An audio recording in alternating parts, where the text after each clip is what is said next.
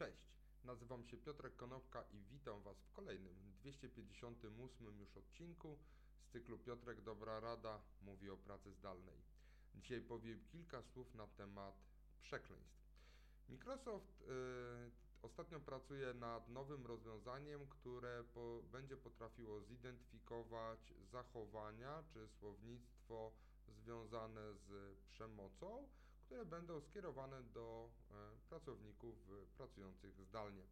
Nowy wpis, który pojawił się ostatnio na takiej roadmapie produktowej, e, wskazuje, że pojawi się niedługo upgrade y, rozwiązania, które nazywa się Microsoft 365 Compliance Center, które właśnie pozwoli administratorom na szkolenie tzw. Tak klasyfikatorów, które będą wykrywały zagrożenie, mobbing czy wulgaryzmy.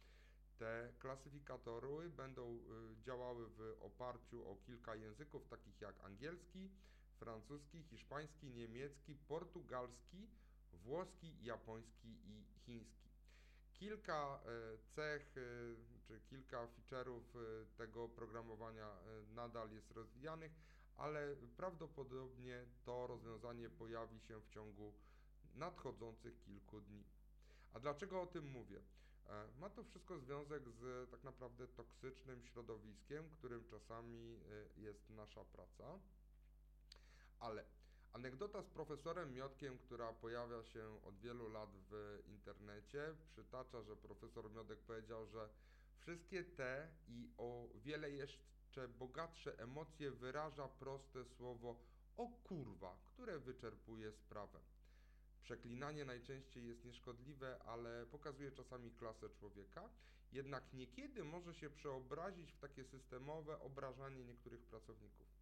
Narzędzia natomiast, które, których obecnie używamy e, w trakcie pracy zdalnej, które pozwalają nam na zdalną współpracę, jak i komunikacja mailowa, to te kanały komunikacyjne mm, poszerzają tak naprawdę wachlarz kanałów, którymi można obrazić współpracownika bez wiedzy przełożonych, czy też bez obecności innych kolegów z pracy.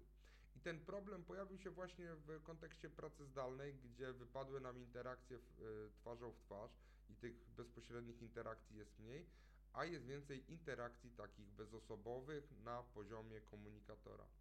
E, to rozwiązanie Microsoft 365 Compliance Center ma pomagać biznesowi w zarządzaniu potrzebami compliance dla e, niemówiących językiem language. E, jest to zgodność z, z obecnie obowiązującymi przepisami.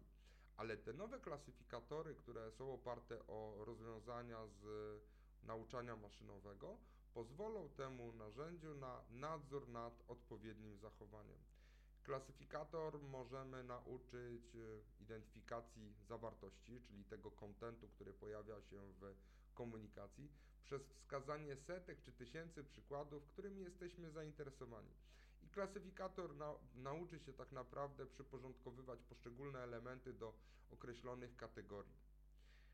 Jak to się będzie przejawiało w praktyce?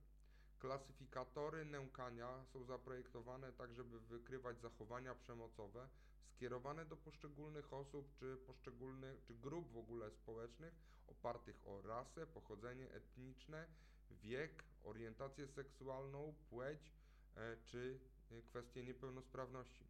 Z kolei wulgar, e, klasyfikatory wulgaryzmów są trochę prostsze w użyciu, ponieważ wykrywają przekleństwa i język przemocowy ale Microsoft podkreśla, że nowe filtry nie powinny zastępować całkowicie innych działań w firmach, które zmierzają do eliminowania tego typu zachowań. Dzięki serdeczne, do zobaczenia i usłyszenia w poniedziałek. Na razie.